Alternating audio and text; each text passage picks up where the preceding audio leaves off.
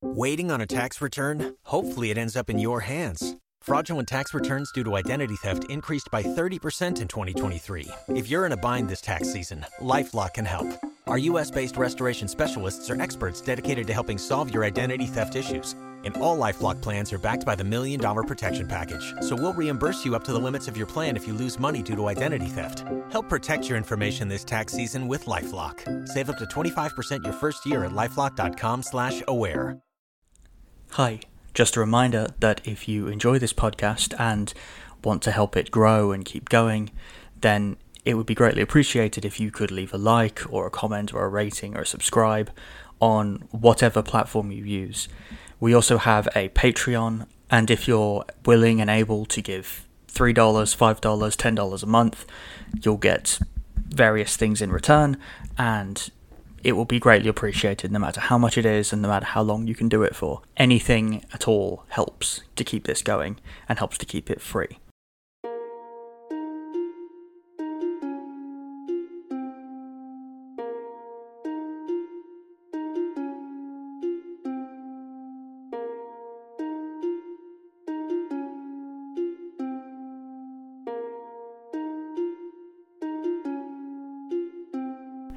What? I'm your host, Tom Kearns, and welcome to the Anglo Saxon England podcast, episode 22 Offa and the Dream of Empire. Skirting the border between England and Wales for 150 miles, there runs a long line of earth dug up from the side closest to Wales and then piled up to make a rampart that in places reaches 25 feet in height. The ditch left by digging the earth up is in places six feet deep. This long earthwork has gone down in history by the name of Offa's Dyke, dyke being a term in England for such defensive earthworks built during the early Middle Ages. Offa's Dyke was the largest construction project undertaken in Britain between the Roman occupation and the Norman conquest. At 150 miles, it was longer even than Hadrian's Wall, which ran only to 117 miles. Yet, despite representing such an enormous expenditure of labour, when, why, and by whom the dike was built has been the subject of debate since no contemporary sources make any reference to it. The earliest reference, and the one that forever linked it with the reign of King Offa of Mercia, was made by the Welsh cleric Asser, who was a member of King Alfred the Great's court in the late 9th century. In his Life of King Alfred, Asser says that, quote, there was in Mercia in fairly recent times a certain vigorous king called Offa, who terrified all the neighbouring kings and provinces around him, and who had a great dike built between Wales and Mercia from sea to sea. In truth, the dike never ran from sea to sea, and it's not even certain that all of it was built during Offa's time. But this shouldn't distract from the enormous undertaking that it represented. Offa's Dyke stands as a monument that is at once both impressive and mysterious, and in this it is much like Offa himself. It is certain from what survives that Offa was a king unlike any that England had seen before or would see again for over a century but he is very poorly served by the primary evidence, since no chronicles or histories of his reign survive. We're not entirely at sea, though, since copious charters, coins, and letters survive, which paint a fascinating picture of Offa's life and his impact on England. But these must be pieced together, and they still leave a lot of blank areas where we need to infer occurrences. Their testimony, though, tells us that Offa, especially later in his reign, attempted to fundamentally change the nature of royal power in Mercia by elevating it from charismatic military overlordship to something higher, imbued with the sacral authority of Christian imperialism, as it was exemplified on the continent in the form of the Emperor Charlemagne with the blessing of the Pope. The innovations of Offa's reign led some modern historians to present it as an abortive attempt to create a unified Kingdom of England. This view isn't widely held nowadays, and instead it is now clear that Offa was mainly focused on securing a greater Mercia, possibly even a Mercian empire, within southern Britain along Carolingian lines. I know this can seem odd to us today who are used to seeing England and Wales as defined and coherent nations in their own right. But we must put that view aside when we think about the late 8th century, when Offa was king, since at that time, where we now see unified nations, there were in fact various smaller kingdoms, each with their own traditions and cultural heritage. There's no reason to think that men from Mercia, Wessex, Powys, or Deheubarth would have seen their unification into single nations as inevitable or even as that desirable. Thus, someone like Offa could reasonably be seen as an imperial figure, and the greater Mercia he sought to create as an empire in the model of the Carolingian Empire, that is, as a contiguous body of realms and tributaries, all under one sacral emperor. But we're getting a bit ahead of ourselves here. Before we get into his reforms and the ways that he tried to change kingship in Anglo Saxon England, we need to first familiarise ourselves with this man, Offa. Offa was the grandson of Eanwulf, a cousin of Athelbald, who received grants of land in the realm of the Hwicce from Athelbald. He also founded a monastery at Bredon, also in the territory of the Hwicce, of which Offa acted as a generous patron during his rule. Like Athelbald, Offa had no immediate claim to the throne. Rather, he was one of many members of the dynasty who struggled for the authority to rule. Offa succeeded in his struggle in 757 when he deposed Beornred, the man who succeeded and possibly played a role in the murder of Athelbald earlier that same year. Athelbald's death brought with it a period of mercy and vulnerability, which lasted for several years. Sources from within Mercia are scanty, making it difficult to tell what was happening there, but references elsewhere suggest that the early years of Offa's reign saw some neighbours taking the opportunity to strike at Mercian power. In 760, King Eliseg of Powys launched raids from Wales into Mercia. In Wessex, King Cynewulf took the opportunity of Athelbald's murder to invade Berkshire and seized control of the monastery of Cookham, a monastery that Athelbald had patronised. And in East Anglia, Ipswich experienced an economic boom, which may suggest that disruption within Mercia was hampering trade at the port of London. Unlike Powys and Wessex, though, East Anglia did not take the opportunity to invade Mercia, probably because the two kingdoms enjoyed relatively cordial relations, and until the 790s, Offa seems to have pursued a policy of peace and cooperation with his Anglian neighbours to the east. In the early years of his reign, Offa probably focused on securing his position. Athelbald had done something similar, but Offa didn't have a group of friends forged in exile as Athelbald had. Instead, it seems to have been in these early years that he developed his distinctive form of statecraft, based on the assertion of the innate superiority of an overlord to a subject. We can see this in his early dealings with the Hwicce. In 757, the three brothers who ruled the Hwicce Eanbert, Ealdred, and Uhtred jointly issued a grant to the Church of St. Peter's in Worcester, in which they identify themselves as reguli, princes, who require Offa's assent to grant land.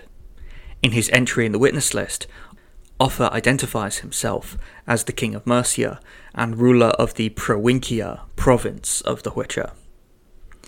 Here it is worth to give a quick aside about Latin titles, since their nuances are very important during Offa's reign.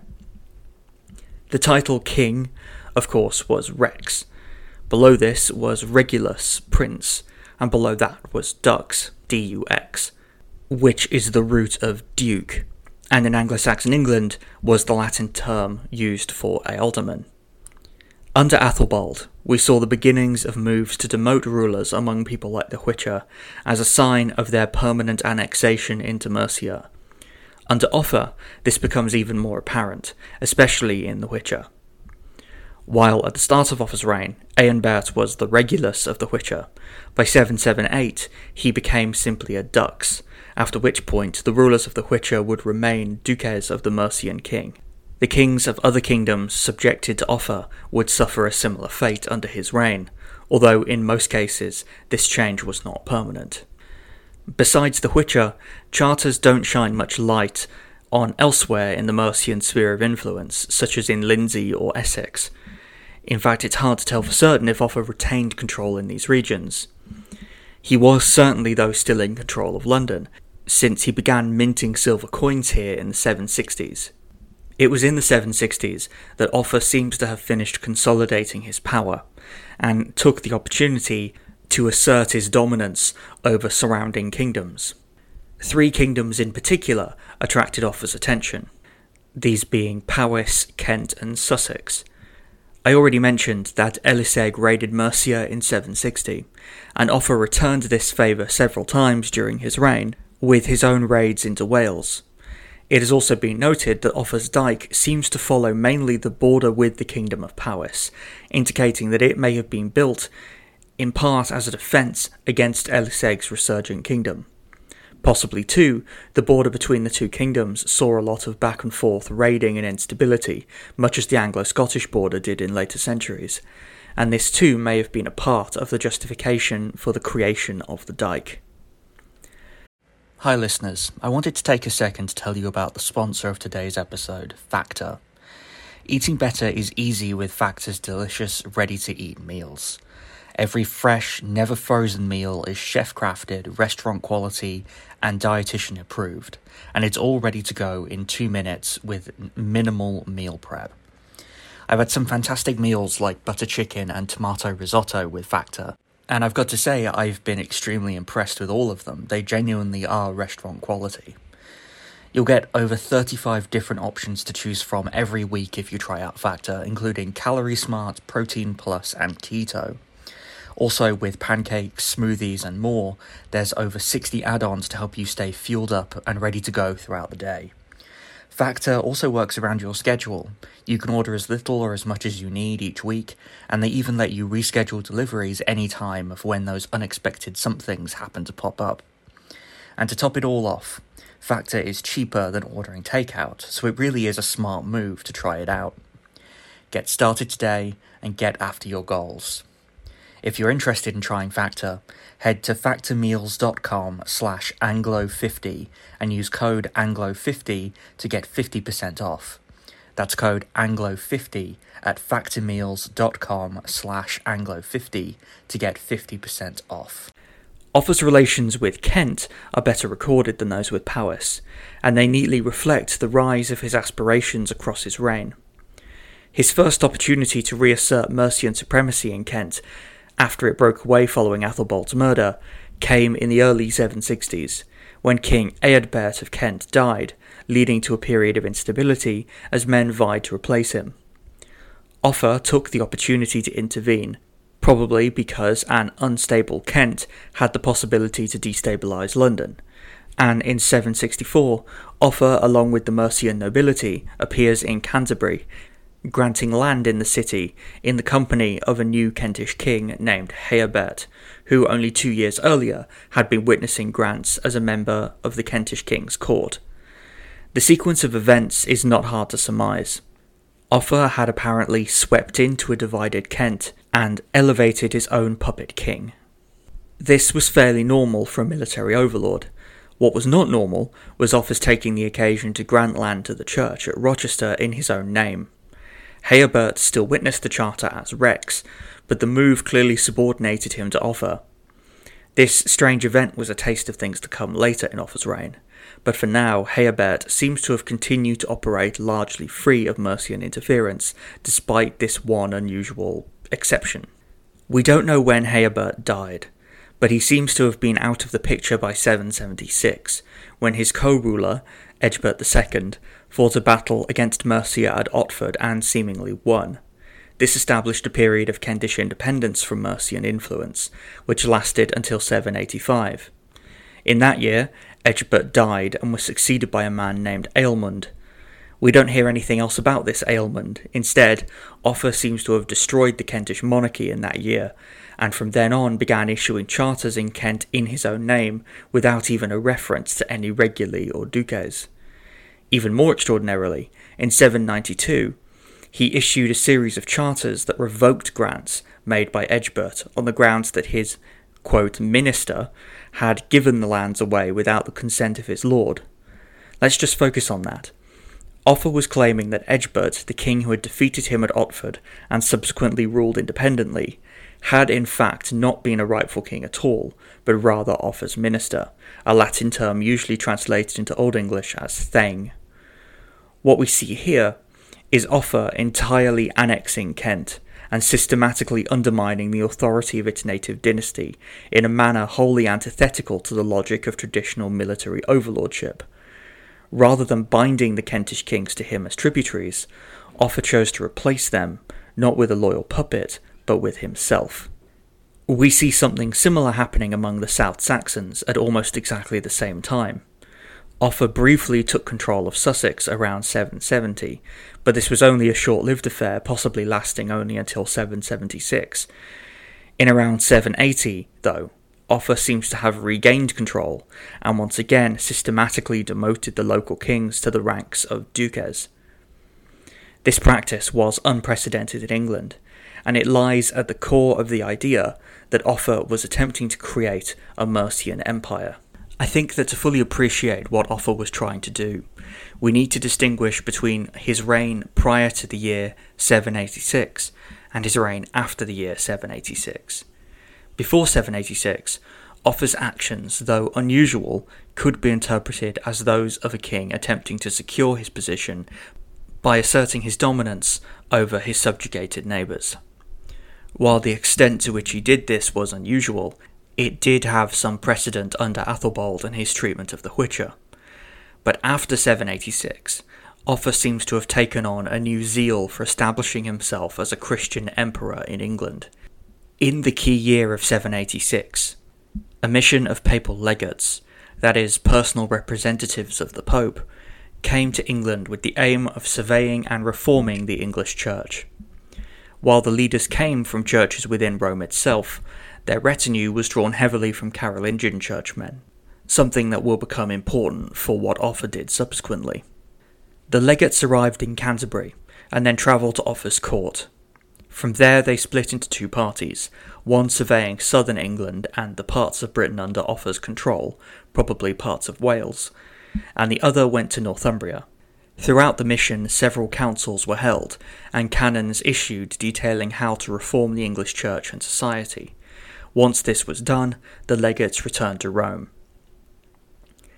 We only have detailed records of the mission in Northumbria, but its canons would have been related to Offa and other Anglo Saxon kings. The most important for the study of Offa are those dealing with English society. Following the best thought of the Carolingian Renaissance, the legates held that the king stood at the head of society and a properly anointed and moral king was essential to the earthly and spiritual well being of his people. The canons of the legatine mission set out that the king was the Lord's anointed, and that inheritance must pass via legitimate marriage rather than simply through blood. Offa seems to have eagerly accepted these ideas, and the mission coincides with the definite radicalization of his reign which saw him attempt to completely redefine what it meant to be an Anglo Saxon king. Did the mission inspire this change, though? We can't know for certain, but I suspect not. Certainly, some of the changes that he pursued after 786 must have been conceived long before, and on the whole, the mission seems only to have lent new energy to ideas that Offa already had, but which lacked a definite intellectual foundation. The first act Offa took following the mission was to have his son Ecgfrith consecrated as his heir. Although kings had designated heirs before, for example Ethelred designating his nephew Coenred, see episode 20, the consecration of Ecgfrith was something entirely different. It involved the anointing of Ecgfrith by an archbishop with a blessed oil, and was certainly inspired by Charlemagne's having his sons Pippin and Louis similarly consecrated by the Pope in 781. Ecgfrith's consecration was the first event of its kind in Anglo Saxon history, and signifies more clearly than anything else Offa's interest in establishing a Carolingian style kingship in England. Everybody in your crew identifies as either Big Mac Burger, McNuggets, or McCrispy Sandwich, but you're the filet fish Sandwich all day. That crispy fish, that savory tartar sauce, that melty cheese, that pillowy bun. Yeah, you get it every time. And if you love the filet of fish, right now you can catch two of the classics you love for just $6. Limited time only. Price and participation may vary. Cannot be combined with any other offer. Single item at regular price. Ba da ba ba ba. There was one issue though. Well, actually, there were a lot of issues, but one in particular affected Ecgfrith's consecration. Ever since Offa snuffed out Kentish independence in 785, he had been at odds with the Archbishop of Canterbury, Janbert. Since Offa had annexed Kent, it stood to reason that Ecgfrith was being set up to inherit his father's control of Kent. Thus, it is probable that Janbert would not perform the consecration, since the only other archbishop in England was in York, and thus outside of Mercia, Offa was left with the problem of who would perform the rite. Luckily, he had a solution to establish a new archbishopric. This move cannot have been inspired only by the need to consecrate Ecgfrith, since Offa seems to have discussed it with the papal legates, suggesting that it was an idea he'd been considering prior to their arrival. But the problem of Janbert added new urgency to the issue.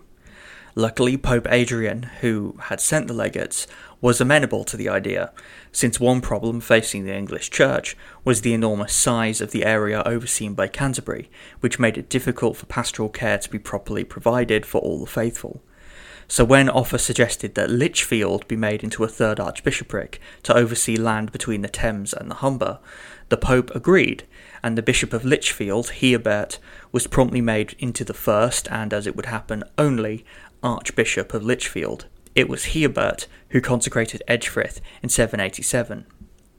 If Offa had been considering the idea of making Lichfield a third archbishopric before the papal mission, then the obvious question is why? D.P. Kirby suggests that the answer may be indicated by the scope of the new archbishopric's diocese. It encompassed land in the Mercian heartland, the surrounding smaller kingdoms like the Hwicce, and parts of East Anglia.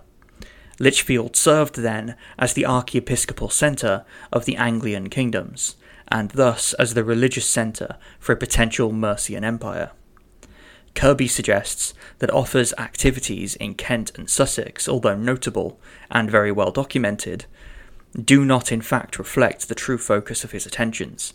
Rather, he aimed to build up and expand Mercia and draw the surrounding Anglians into a closer relationship with it.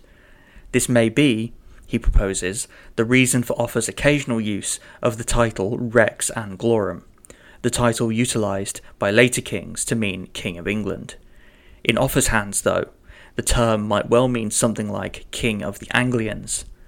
His actions in Kent and Sussex, then, could have been intended to secure London as a Mercian port and nothing much else.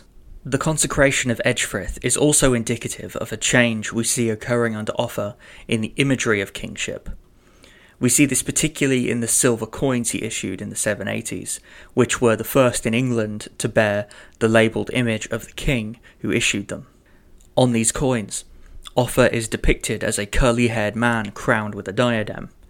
The whole idea of portrait coinage was taken from the Carolingians, who themselves took it from the Roman Empire, and the diadem was exemplary of the Romanesque imagery used by the Frankish emperor. The curly hair, on the other hand, echoes depictions of King David in Anglo Saxon manuscripts, suggesting an attempt by Offa to present himself as divinely ordained in the way that David was. As mentioned in the last episode, the Repton stone was also erected during Offa's reign, and its depiction of a king presumed to be Athelbald, crowned with a diadem, indicates that this was indeed part of a concerted effort to present a particular image of kingship. On the topic of coins, it's also worth noting that Offa's coins often bore the names of their moneyers who minted them. One of the moneyers used by Offa was one Wilred, who also served as a moneyer for King Beonna of East Anglia. This is further evidence for close ties between Offa's Mercia and the East Anglians. Offa also used his coinage to demonstrate his lifelong monogamy, important given the canon's insistence of heirs coming from a properly recognised marriage. Offa's queen, Kynethryth, is the only Anglo Saxon queen, indeed the only queen in Western Europe, to have her own coinage. These were clearly modelled on Offa's and deliberately echo the Romanesque motifs of power. The purpose of these coins has been debated since they don't seem to have been intended for widespread use. Rather, it's been suggested they were minted specifically to be used for Kynethryth's donations to religious houses.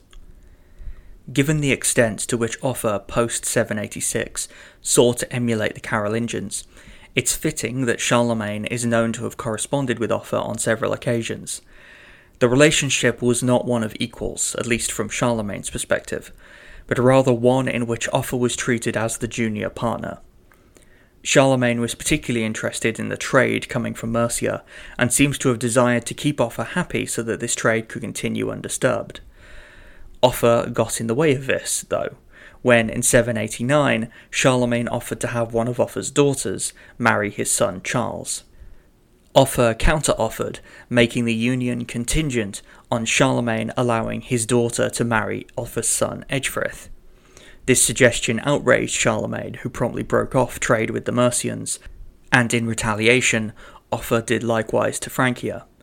The dispute only lasted a short while, though, as Alcuin indicates in a letter he wrote in 790, which refers to trade having been resumed. However, it is clear that Offa and Charlemagne each understood their relationship differently.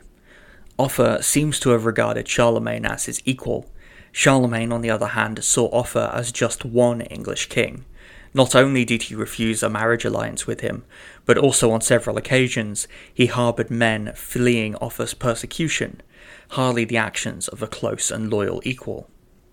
Alcuin, for whose biography see episode 16, also wrote many letters to Offa, Kynethryth, Ecgfrith, and various other nobles and churchmen of the Mercian and other Anglo Saxon kingdoms and these letters are a treasure trove of information.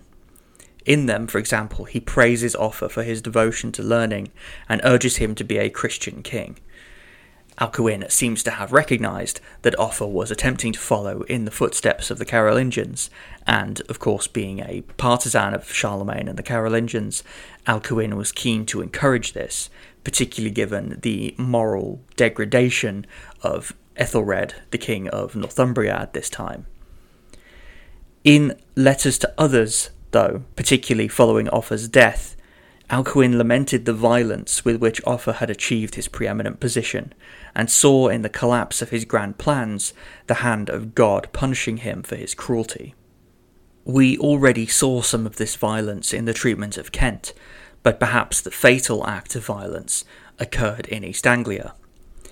Beonna had been succeeded by Athelbert II in 779, and for a while things seem to have continued peacefully between Mercia and East Anglia. However, at some point in the 790s, Athelbert seems to have attempted to assert his independence.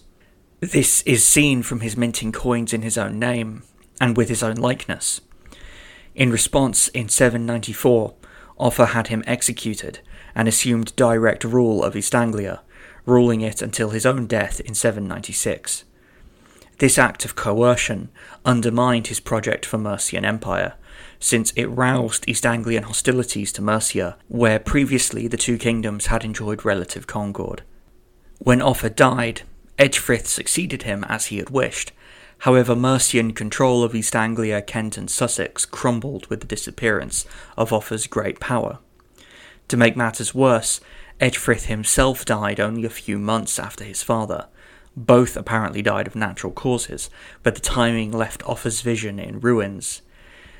If Ecgfrith had lived, then it's entirely possible that Offa's vision of a greater Mercia and possibly even a Mercian empire would have survived. But as it happened, Ecgfrith's sudden death meant that there was no one to take his place, and the greater Mercia that Offa had created very quickly vanished into basically just what it had been before that is, Mercian military supremacy. With the line of Eowa ended, a new dynasty rose in Mercia, which actively repudiated Offa's legacy, and the kingdoms he had annexed to the east and south regained their independence. Although Mercia after Offa was by no means weak, the radical reforms made by Offa were reversed, and a new dynasty of Mercian kings took the stage and began asserting their own power over southern England in far more traditional terms.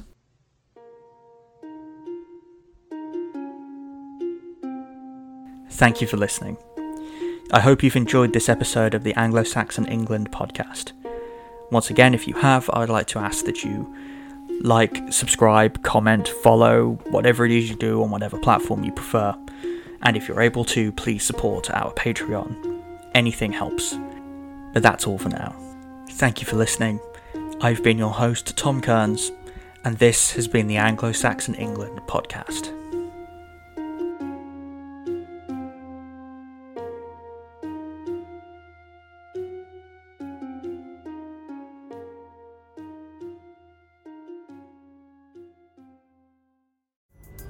Pulling up to Mickey D's just for drinks?